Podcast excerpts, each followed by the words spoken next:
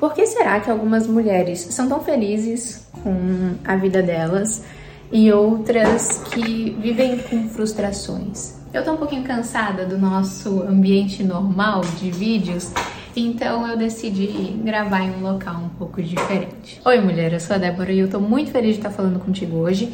Já aproveita para se inscrever pra gente continuar nessa jornada juntas, porque aqui tem meditações, vídeos como esse toda semana e também já curte esse vídeo para ele chegar no máximo de mulheres que ele puder chegar, isso me ajuda muito. Mas vamos ao que interessa. Existem dois tipos de mulheres. Mas as situações que acontecem na vida dessas mulheres não necessariamente são situações diferentes. Não é porque acontece uma coisa diferente na vida da Joana, que aí a Joana vai ser feliz, e acontece uma coisa diferente na vida da Maria, e aí a Maria vai ser feliz. A diferença mesmo não tá no que acontece do lado de fora, a diferença tá na forma que Joana e Maria decidem olhar as situações. Então, às vezes, Joana e Maria vivem um relacionamento amoroso. E nas duas, o relacionamento começou de uma forma um pouco conturbada, digamos. As duas repararam que Marcos e Benício não estavam querendo respeitar os limites delas. As duas repararam isso. A diferença é que Maria conseguiu impor os seus limites e Joana não. Então a questão é que não é bem a situação que precisa mudar, que precisa ser diferente, que precisa ser fora do comum. A questão tá na atitude de cada uma. Se uma consegue falar não, aqui isso não, e a outra fica, ai, mas ele tá falando isso e foi sem querer. Depois ele, ele vai mudar. Ah, mas agora ele não quer uma relação séria, mas depois ele vai querer. Consegue entender o que, que realmente está causando a dificuldade na vida de uma e não na vida de outra? Porque uma não tem medo de se impor, uma não tem medo de mostrar aquilo que faz sentido para ela, uma não tem medo de colocar ali na frente os valores, os princípios, as vontades, o que aceita e o que não aceita, e outra tem.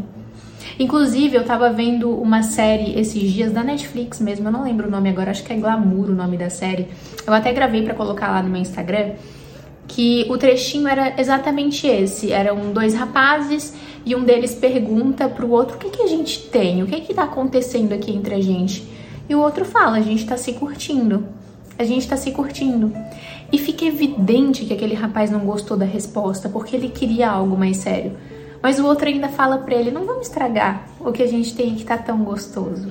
O que, que aconteceu aí? Aconteceu que ele sabe o que ele quer, ele sabe que ele quer um relacionamento sério, mas ele tá tendo algo momentâneo que é bom.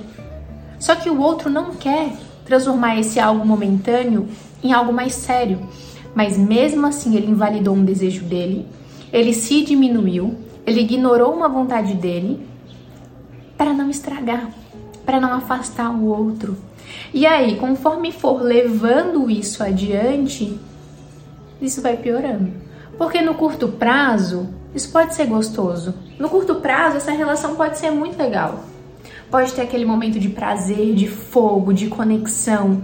Mas conforme o tempo for passando, eu quero algo a mais. Porque eu já sei que eu quero. Aquele rapaz, ele já sabia que ele queria. Ele já sabia que ele queria algo a mais. Mas ele ignorou.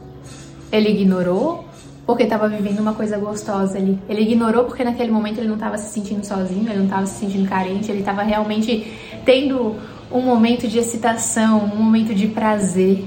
Ele estava sendo visto naquele momento. Entre aspas. Mas conforme isso vai passando, inclusive até na série, eu não vou ficar dando spoiler aqui, né? Mas inclusive até na série isso depois se desenvolveu de uma outra forma. Mas conforme isso for passando, a frustração vai aumentando. Só que o outro já deixou muito claro o que ele queria desde o início, ou melhor, o que ele não queria, que era um relacionamento sério.